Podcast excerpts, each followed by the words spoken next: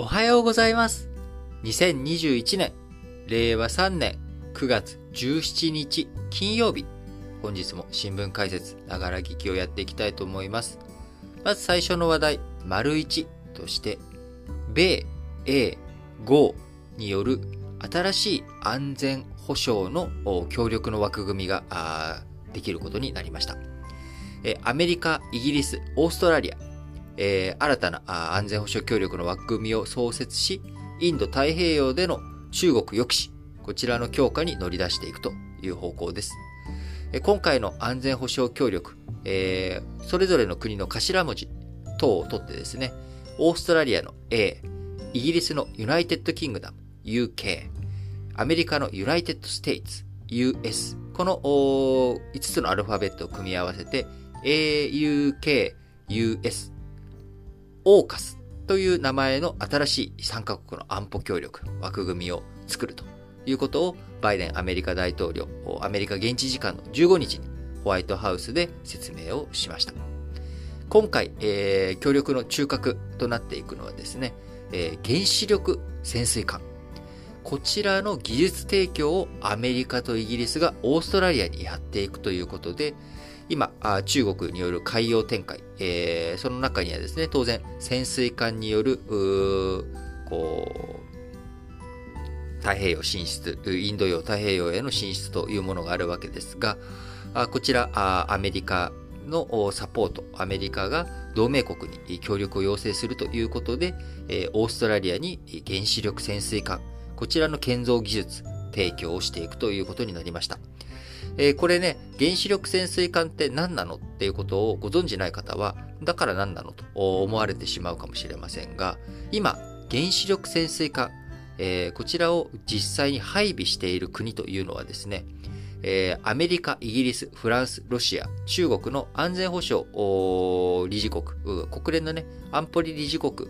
の常任理事国である、えー、アメリカ、イギリス、フランス、ロシア、中国という、えー、最初の核兵器を持って、えー、持った P5 と呼ばれる国と、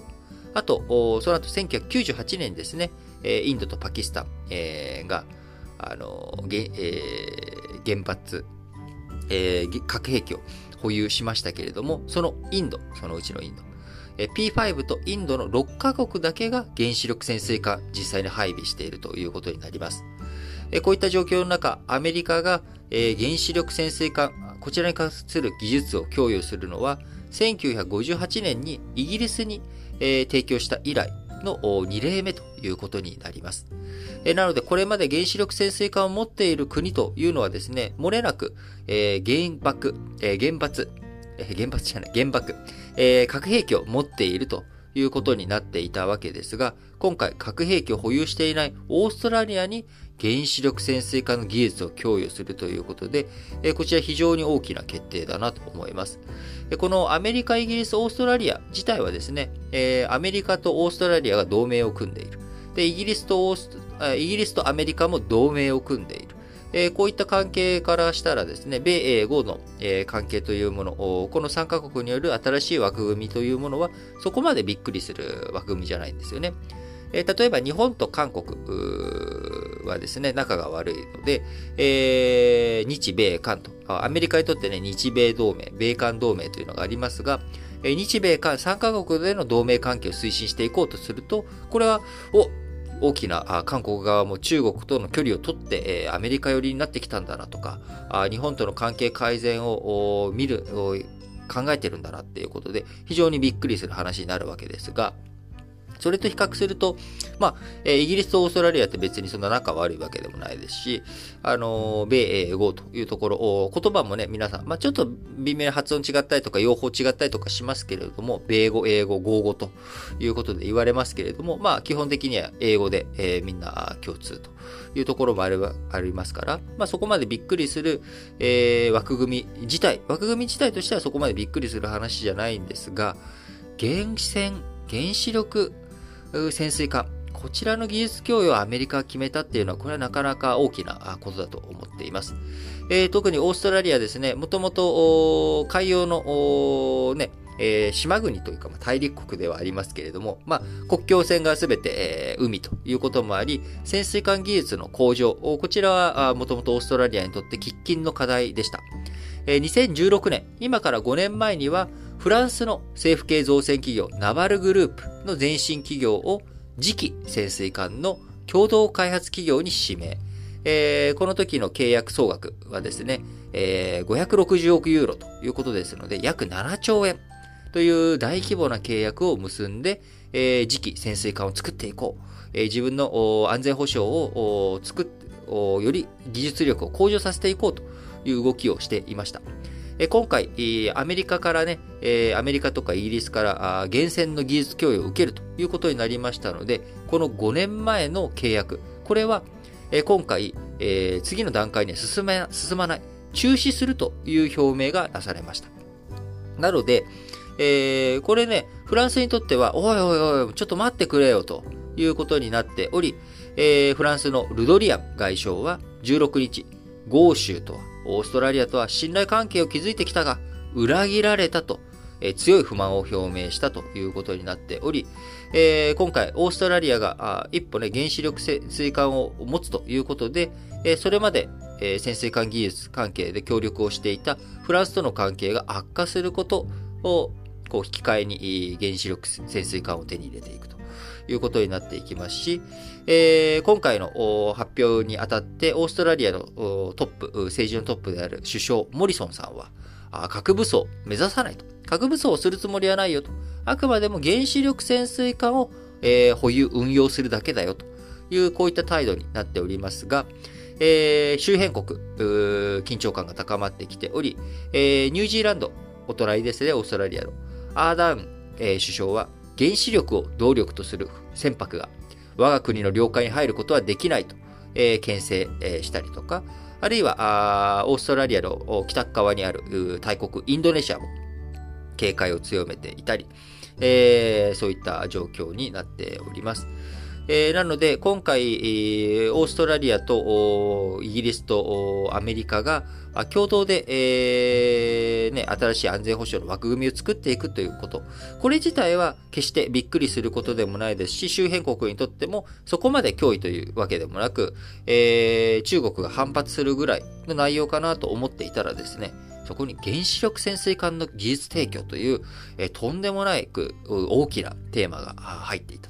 で、この結果、フランスとのね、関係がちょっと悪くなったりとか、あるいは、ニュージーランド、インドネシアが警戒感強めたりとか、当然、中国は、あ軍拡を進めてるのは誰だと。えー、俺らじゃなくてアメリカだろうと。アメリカが自分のね、その原子力技術、潜水艦の技術をオーストラリアに提供する。これ、軍拡以外の何者でもないだろうというような、こういった批判を、えー、行われるということもですね、全部飲み込んだ上で、えー、アメリカ、えー、こういった決定進めてきているということになります。えー、1ヶ月前にですね、えー、タリバンがアフガニスタンのカブールを陥落してからですね、えー、9月、8月末に、米軍がアフガニスタン撤退と。その後、矢継ぎ早にですね、アメリカとしては対中シフト、こちらのリバランス政策を進めているということになります。来週9月24日にはですね、クワッド、えー、今回これもオーストラリア絡んできますけれども、アメリカ、オーストラリア、インド、そして日本の4カ国で対面での会議をやっていきながら、まあ、中国を念頭には置きつつ、まあ、中国とそんなバチバチにやりたいと思っていないインドの顔を立てながら、まあ、協力関係どういうふうに進めていくのかという会議も開かれます。えー、また、えー、年内にね、えー、民主主義国でのサミット的なことをやっていこうという動きも出てきていますんで、えー、中国非常あ、アメリカがね、対中シフト、非常に大きく動いてきているということになります。えーまあ、こういった動きの背景、すべてはやはりですね、えー、強大化している中国の経済力、それを背景に、えー、増強されている中国軍の、えー、力をどういうふうに封じ込めていくのか、対抗していくのかというところが念頭にあります。えー、台湾海峡問題、えー、1996年にですね、えー、一つの中国ではなく、台湾は台湾だというような主張を、えー、覗かせていた李登輝さん。えー、もうね、えー、去年かな？亡くなられた、えー、李登輝総裁、え、元総裁、え、こちらの選挙関係で、え、台湾海峡緊張が高まるという時代がありましたけれども、その1996年時代ではアメリカ軍、え、制空権も空も海も、え、圧倒的な優位性を誇っていましたが、え、今、アメリカランド研究所によると、2017年にはもう米中が互角になったというような分析、制空権に関しては。そして、えー、海の中というところについてもですね、中国、えー、保有する潜水艦、えー、合計56隻あり、そのうち原子力潜水艦が10隻ということで、えー、このまんまあと残り10年ではですね、さらに65から70隻まで、えー、増えていくというふうに見通されています。そういった状況の中、アメリカが太平洋地域に展開している潜水艦10隻、日本の海上自衛隊の潜水艦運用数22隻ということで、潜水艦の数も足りないというような状況になっていくと。そうなっていくと、まあ、こういったものをカバーしていくということで、アメリカにとってイギリスやオーストラリアの協力も必要と。こういった状況の中、しっかりとですね、どういうふうに、こう、中国の影響力を封じ込めていくのかというところに苦心していくアメリカの姿が見受けられるわけですけれども、えー、米中のこう、新冷戦と言われるね、えー、米中の二国家の対立、対決モードっていうものは、ますます激しくなっていくんだろうなと。えー、これに伴って日本側もですね、新しい新兵器とか、そういったものの開発とかですね、導入っていうこともしっかりと検討していきながら、えー、アメリカに頼りっぱなしじゃない、えー、日本独自のスタイルでの、えー、動き方ということを模索していかなければいけない状況なんだろうなと思います。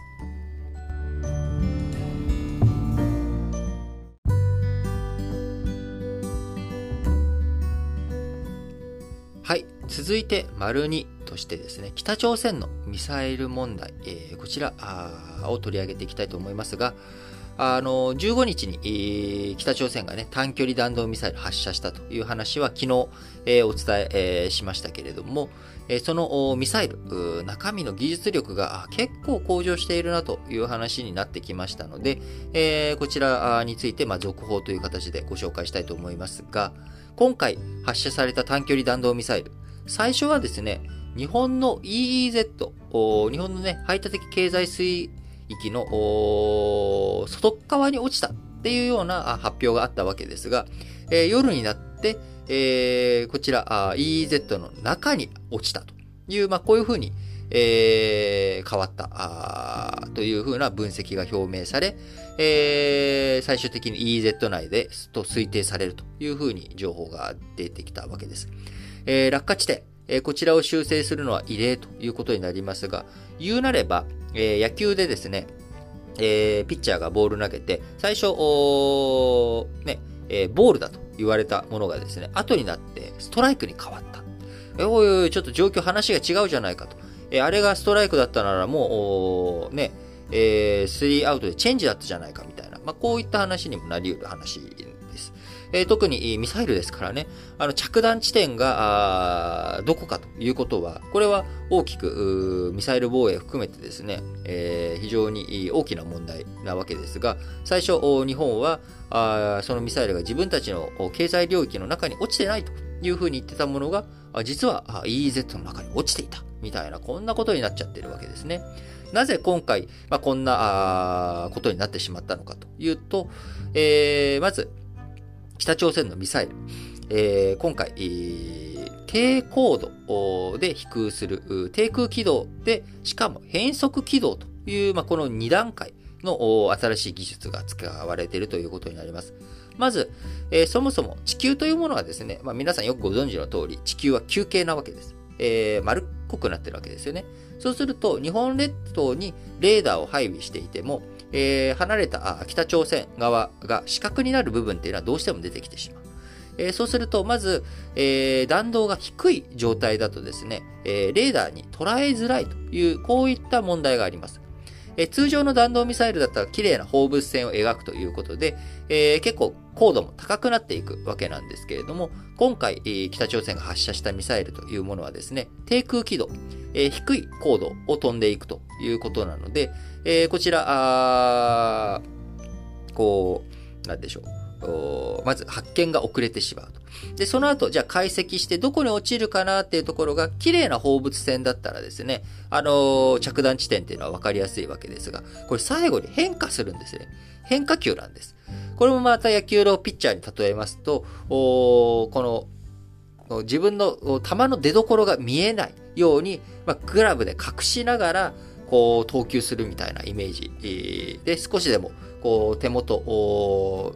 打球の出所、あの、ピッチングのね、投球の出所が見えづらいようにして投げられて、うっ。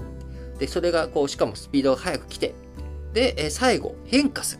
る。わーみたいな。こう、ボール球だと思ったのがストライクに入ってくるとかね。ストライクからストライク、ストライクからボールみたいな。まあ、いずれにしろ変化最後にしてしまう。で、最後に変化球だというふうに分かってなくて変化されちゃうと、まあ、これ、振り遅れてしまう。えー、解析が遅れてしまう。どこに飛ぶ、ついたのかが分かんなくなってしまう。まあ、こういったことになっているということで、えー、北朝鮮のミサイル、非常に今レベルが高くなっているということです。えー、で、さらにですね、燃料。今回の、えー、ミサイルに使われた燃料というものも、固形燃料推進方式だというふうに言われており、えー、それが何の影響あるのと。まあ、このね、軌道の話は分かりやすいと思うんですよ。えー、弾の出所見づらかったら、それは分析しづらいよね。で、最後に変化されたら、それはまあ分析しづらいよねっていうことなんですが、えー、今回もう一つのポイントがですね、えー、固形燃料推進方式ということで、固形燃料ってどういうことかというと、要は最初から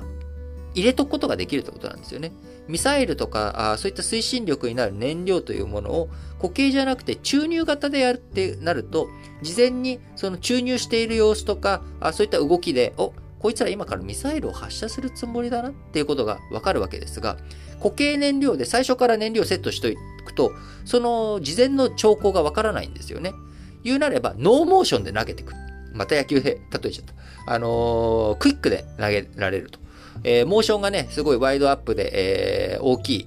いところから、もうピピッと投げてきちゃう。ノーモーションで投げられるっていうことになってしまうと、えー、これは、また分析とかね、えー、お、いつ投げてきたの？この野郎みたいな感じになってくるんで、えー、非常に、その固形燃料方式というものも一つポイントになってきますし、もう一つがですね、さらに、えー、今回、発射台がですね、列車の発射台からあ撃たれたということで、これ言うなればマウンドが動くっていう感じですね。えー、マウンドがバーっとこう、動いて、えー、しまうということになるので、えー、こちらもどこから撃ってくるのか、分析がですね、難しくなるということで、えー、探知の難易度どんどん上がっていくということになります。えこういったものを防いでですね、え防衛システム確立していくってことになると、ミサイル防衛システムの中でのレーダーをどんどんレベルを上げていかなきゃいけない。え変速軌道にも対応できるような、あ打ち返す、えー、ミサイルを作らなきゃいけないということになっていく。えそうすると、これ本当に機能するのどうなのという問題も出てきてしまいます。えー、ミサイル防衛、えー、一発あたり数十億円、えー、かかるわけですから、こうするともう、ミサイル防衛、いたちごっこじゃんと。どんどん技術で、えー、相手がね、どういう弾を投げてきてもですね、撃ち返す、えー、撃ち落とすっていうようなミサイルを作っていく、配備していく。これコストに合わないし、ずっと軍拡競争続いていっちゃうじゃんと。えー、こういったことを防いでいくためには、やはり敵基地攻撃。要は、相手の手元で、えー、そこに、えー、お前ら何かする気があったら、うちらはいつでもそれを壊せるぞと。先制攻撃じゃないけれど、相手が撃つ仕草を見せたらですね、えー、変化とかする、その前に、撃たれる前に、その基地を壊してしまう。これじゃないともう防衛なんてできないよねっていうことになってくるかなと思っています。で、えー、敵基地攻撃能力、僕は、僕とね、産経新聞は、もてもてとうるさい、えー、側ではあるんですけれども、あのー、どうしても敵基地攻撃能力を持つっていう話になると、えー、選手防衛。日本っていうのは自衛。あくまでも攻撃をされた時にっていうところで、えー、盾は持つけれども、矛は持たない。こういった姿勢が大きく変わってくることになるじゃないかということになるんですが、えー、敵基地攻撃能力を保有してもですね、選手防衛は僕は変わらないと思っています。あくまでも相手が攻撃をしてくる。えー、こういったあ姿が分かった上で初めて、えー、打つという運用にしていく。えー、ここで選手防衛のラインは僕は守れるのかなと思います。えー、選手防衛といってもですね、相手から攻撃を受ける兆候が明らかになって、えー、相手がミサイルを撃ってきてですね、えー、日本一発ミサイル撃たれて、えー、それで多数の人が死んでしまうということ。これを座して待つっていうことはですね、えー、自衛権の放棄以外の何者でもないと思いますし、えー、国として、えー、存立が脅かされる状態にですね、対応していくってことは十分にあり得る話だと思いますし、あるいは運用として一発目撃たれてから撃ち返す。ということがあってもおかしくはないと思います。えー、これまあ一発目打たれること自体が僕はもうダメだとは思うんですけれども、えー、そういった使い方、運用のところでの議論をしていけばいいというふうに思っておりますので、敵基地攻撃能力自体は保有をする。えー、その上でどういうふうな運用をしていくのかっていうことをきちんと議論をして、え固めていくってことが大事なんじゃないのかなと思っています。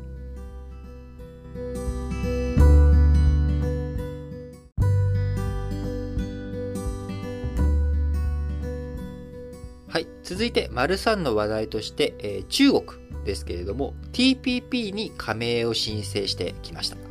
TPP、えー、環太平洋経済連携協定ということで、まあ、日本が入っている、えー、経済協力の枠組みですけれども、今現状11カ国というところに、えー、こちらに中国が加盟を申請してきたということになります。えー、この11カ国、今加盟している11カ国というのは現加盟国であり、まあ、新規の加盟というものはまだなされていません。え現在、参加申請、加盟申請をしている国はイギリスもありますけれども、まだ加盟が認められておらず、審議中、えー、交渉中ということになっておりますが、え、今回中国もですね、新たに加盟を申請するということになってきました。え、中国、帰宅国として、えニュージーランド、こちらのね、えー、方にお願いして電話協議して申請書類を提出したということになっております。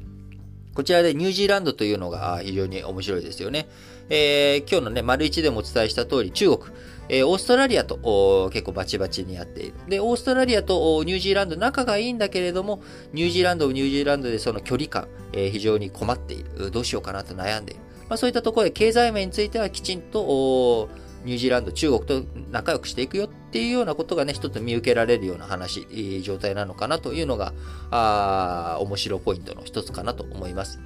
えー、実際に、じゃあ TPP 加盟をしていくっていうことに中国がね、なっていく場合には、まあそう簡単にいけるのかというと、やはりなかなか難しい問題があるのかなと思っています。えー、やはり、中国と通商問題で摩擦を抱えているオーストラリア。えー、安全保障上もね、対立関係が深まってきておりますし、えー、あと、南シナ海の領有権問題で対立しているベトナム。この、えー、オーストラリア、ベトナムの両方も TPP に加盟しているということで、えー、中国への加盟について、えー、厳しい態度で臨んでいくということになると思っております。で、さらに、TPP、えー、こう、自由貿易協定、えー、なんでね、えー、貿易を自由化していくということ、関税障壁とかなくしていくっていうことですけれども、えー、貿易をね、推進していく、経済を連携させていく上で、えー、関税以外の非関税障壁についてもなくしていこうという動きを当然、えー、求められるわけです。TPP に加盟するためには。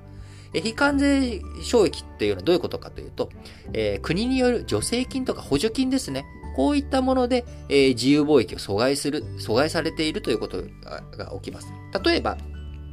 えー、関税が一番わかりやすいんで、まず関税で説明をしますけれども、えー、A 国で、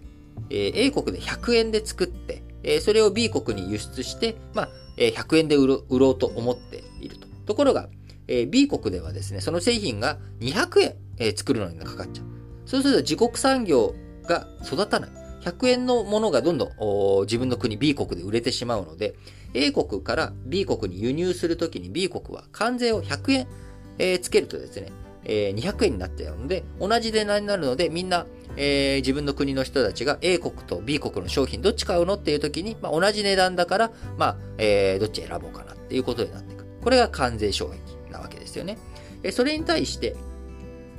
えー、A 国で、えー、100円ですと。で、B 国でこの200円のものを作るにあたって、国が120円助成金を出すっていうことをやるとどうなるかというと、B 国の製品の価格が80円になっちゃうんですよね。で、この80円を A 国に輸出すると、あら不思議、200円かかって作っていたものが補助金のおかげで80円になったので、B 国は A 国よりも安い値段で、えー、物を作ることができちゃう。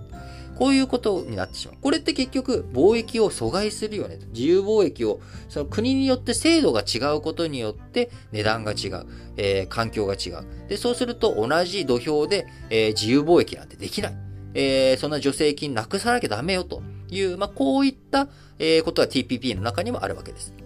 えー、特に中国、国有企業に補助金などを優遇して、えー、いろんなことをやっているわけですけれども、これ競争を歪めるっていうことになるので禁じられていくということになっていきますんで、えー、習近平指導部、国有企業の増強を前提としたままということであれば、交渉、最初からつまずきかねないというような状況にあるわけですし、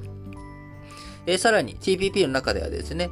データ流通の透明性とか公平性、えー、ハードとかの製品だけじゃなくて、えソフトウェア、えー、こういったものの公平性とか透明性もきちんとやっていこうねっていうことを歌っているわけですが、あ今年中国ですね、えー、データ安全法とかデータの統制、こちらを強化しており、えー、データの国外持ち出しの禁止など、そういったものがあるわけです。えー、あるいは、えー、他の国の企業であっても、ソースコードの開示要求、えー、こういったものを中国、外資系企業がね、許認可とかを取得するために、ハイテク技術、こちらを、えー、開示しなさいと。えソースコードを開示しなさいっていうことを中国企業要求したりするわけですが、えこれ TPP の中で、えソースコードの開示要求の禁止。えそれね、自由なあ動きを阻害させることになってしまうので、そういうことをやっちゃダメよということを TPP 歌っているわけなので、え中国とは非常に、え相性の悪い状況になっているわけなんですよね。えー、そういった状況にもかかわらず、なぜ中国 TPP 加盟を申請するかというと、背景には一つ、えー、アメリカ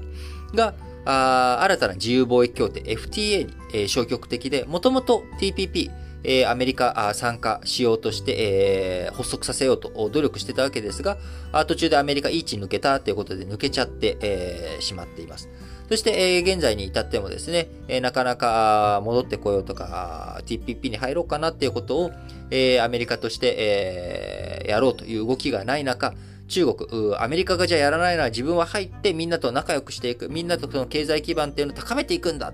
え影響力を拡大するんだっていうこと、えこういったところが一つポイントとしてあるのかなと思います。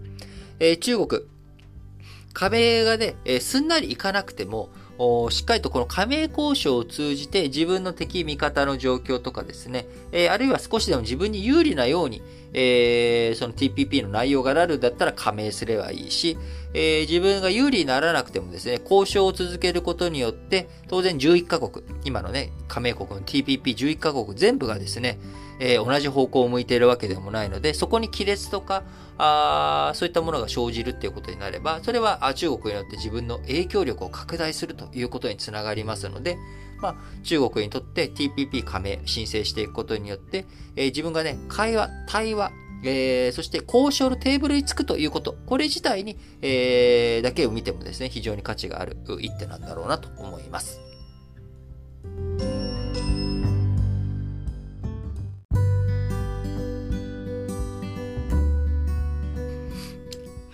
続いて、丸4としまして、オール民間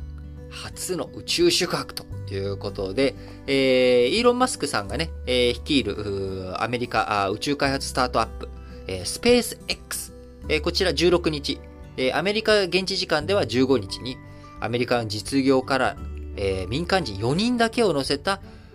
宇宙船を打ち上げたということで、えー、こちらね、7月に、えー、アマゾンのジェフ・ベゾスさんとか、あーバージングループのリチャード・ブランソンさんも宇宙旅行に成功しておりますけれども、こちら、えー、高度80から100キロ程度まで、えー、宇宙滞在時間も数分という、えー、ものでしたが、今回、えー、スペース X がですね、打ち上げたロケット、クルードラゴンでは、高度585キロ、地球周回軌道を90分に一度のペースで回り、3日間飛行するということで、宇宙に宿泊滞在という、こういった、ま滞在時間数分の宇宙旅行とは、一つランク、一つどころじゃなくですね、えー、数分旅行から日帰り旅行でもなく、3日間の宿泊旅行になったということで、えー、非常にですね、えー、民間人4人だけでですね、え、こういったあ宇宙開発、宇宙の宇宙旅行というものが一歩前進したんだなということに今回なったということです。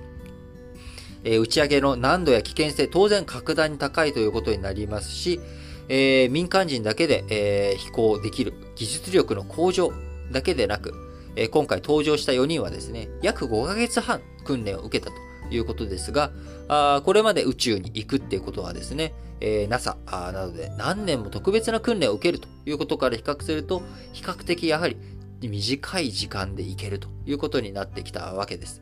えー、今回、えー、こう、宇宙宿泊に出発した4人はですね、訓練期間中に、えー、戦闘機とかの飛行時の重力加速度を体感するトレーニングをしたりとか、あそういった体のトレーニングだけじゃなくて、もし火災が起きたらどうするっていうような緊急時対応の作業確認とか、あるいは4人で一緒に過ごしていく、こういったね、えー、宇宙空間という、えー、普通の空間とは違うところで、え4日間、えー、3日間、4人が過ごすということで、チームワークを養うために雪山登山などを取り組んだりと、え、こういった、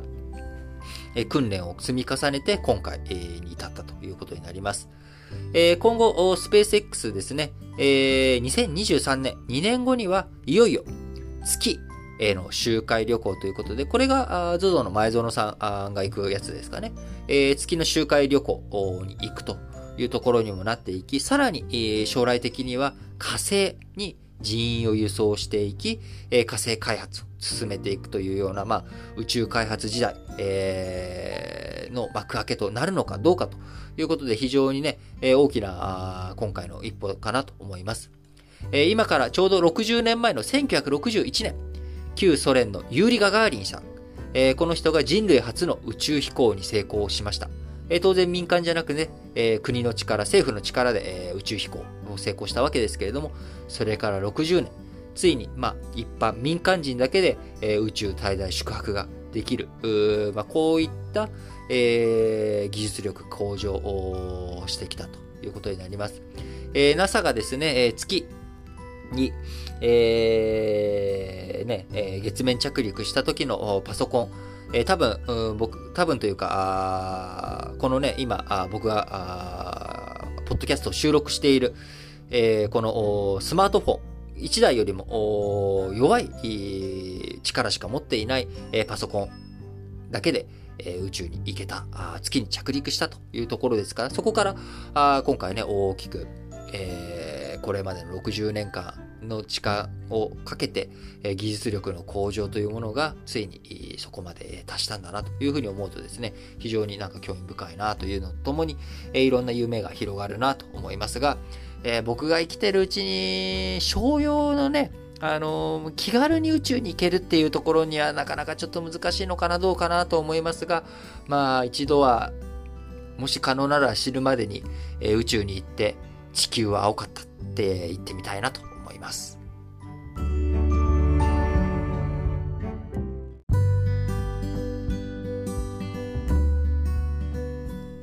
はい。丸ごとしてですね、えー、脱炭素の流れが鉄鋼業に対してえー、今まで使っていた航路が中心だったところから、より電路にシフトしていきなさいという、まあ、こういった動きが加速しているという内容です。えー、世界の鉄鋼大手、二酸化炭素排出量が少ない電路の活用に動きが加速していっております。えー、世界2位の欧州アルセロールミタル、えー、欧米での電路新設などに2030年まで、えー、約1兆円を投じていくという動きありますし、え先進国の欧州だけじゃなく中国、えこちらでもですね、え電動比率を引き上げていく動きが加速化していくということになっております。え今のところ鉄鋼生産、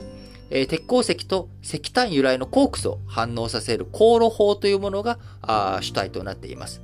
えしかしながらこの航路、え石炭由来のコークスという言葉からもわかる通り、大量生産には向くんですが、あすごくいっぱいですね、えー、CO2 が発生してしまうということになってしまっています。えー、今、世界のね、2020年の素行えー、生産量19億トン弱のうち、高炉で、えー、生産される量が73%と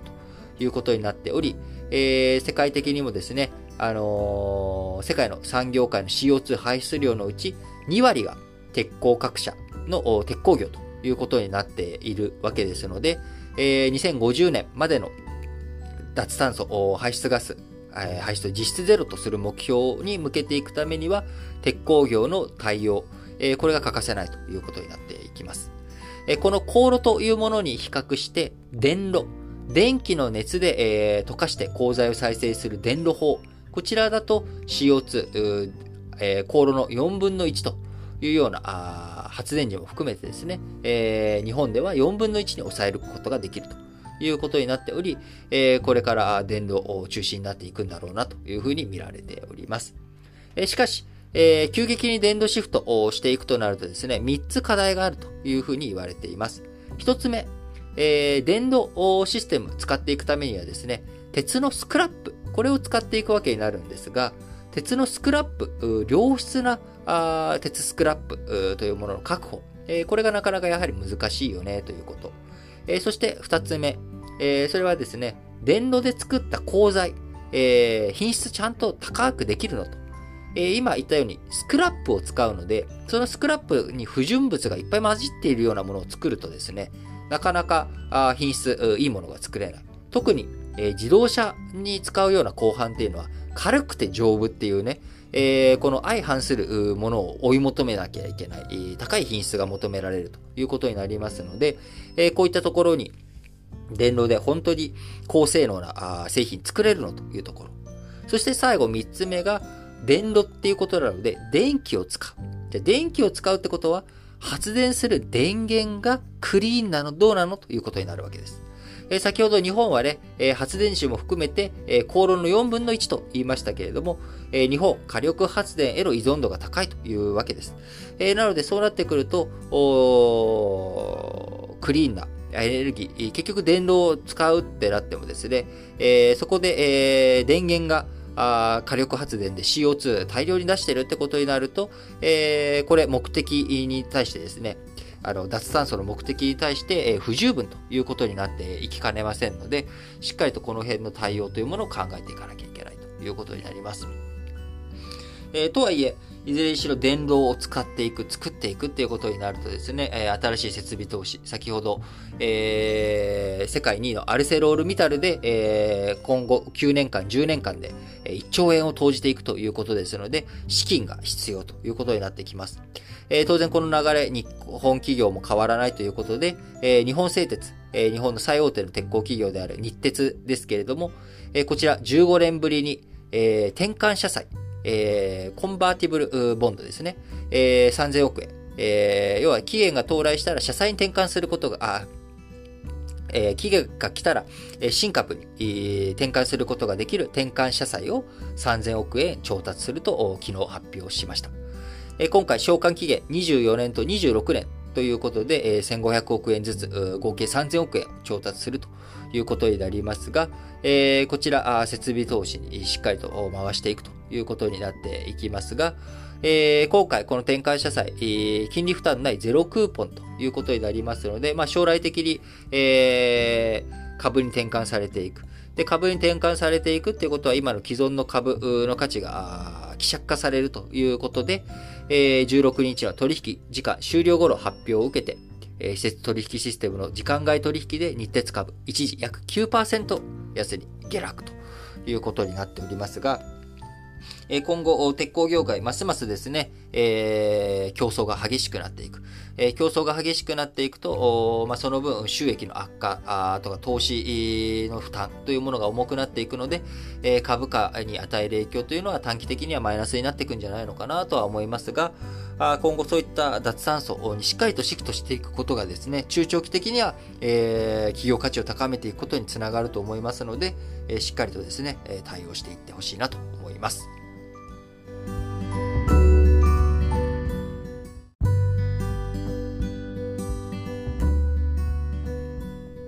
はい。えー、本日最後、丸6としましては、あ最後はね、いつも通り社説の紹介で締めくくっていきたいと思います。えー、まず、朝日新聞です。グリーン GDP、経済の歪み見直そうということで、えー、普通の GDP だとですね、えー、こう、空気を汚そうが、環境を破壊しようが、それがむしろ GDP ではプラスに出てきてしまうと。まあ、こういったことを防ぐためにもですね、えー、グリーン GDP という指標、これをね、しっかりと使っていこう、経済の歪みを見直していこうというふうに朝日新聞、えー、展開しているわけですが、地球温暖化の負の効果は、大胆な過程を置いて計算せざるを得ない。環境技術の変化をどう織り込むかも難題だ。しかし、実態とかけ離れた数字が一人歩きすれば、温暖化対策をめぐる議論が混乱しかねないということで、え指標をね、どういうふうに作っていくのか非常に重要なところになってきております。えー、温暖化のね、効果をしっかりと、脱炭素、温暖化を防ぐ環境対策がですね、えー、負担になる、マイナスになるんじゃなくて、プラスになるようにどういうふうに見ていくのか、指標の見直しというものが必要だというふうに思います。えー、朝日新聞もう一本は、町田小6、町田小6自殺。えー、端末の使い方再確認をということで、こちら、昨日ね、えー、毎日新聞でしたっけ、えー、ご紹介した話ですけれども、えー、小6の自殺、痛ましい話、いじめの話がありましたけれども、配られた端末の使い方だけを問題にしても真の解決にならない。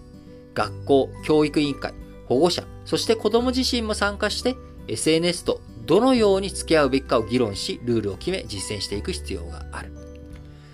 えー、続いて毎日新聞です。性犯罪の厳罰化議論。被害見過ごさぬ仕組みにということで、えー、2017年刑法の改正によって、えー、性犯罪厳罰化が進んでおりますけれども、えー、未だに性暴力の被害、深刻な状況です。性暴力の被害は深刻である。